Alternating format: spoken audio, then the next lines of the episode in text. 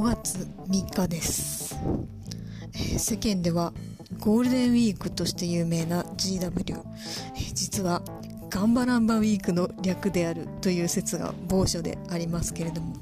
えー、皆さんはいかがお過ごしでしょうか、え私はですね、え鼻うがいをしようと、えこういわゆる生理食塩水をね自分で作ってうがいをしたんですけど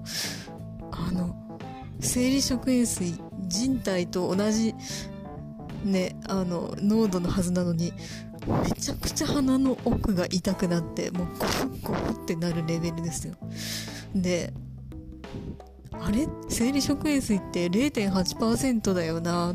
おかしいなと、えー、思って、えー、ちょっと苦しんでいたんですけれどもね。よくよく考えたら私は 50cc の水に対して 4g の食塩を入れておりました。そう8%の食塩水を作っていたんですね、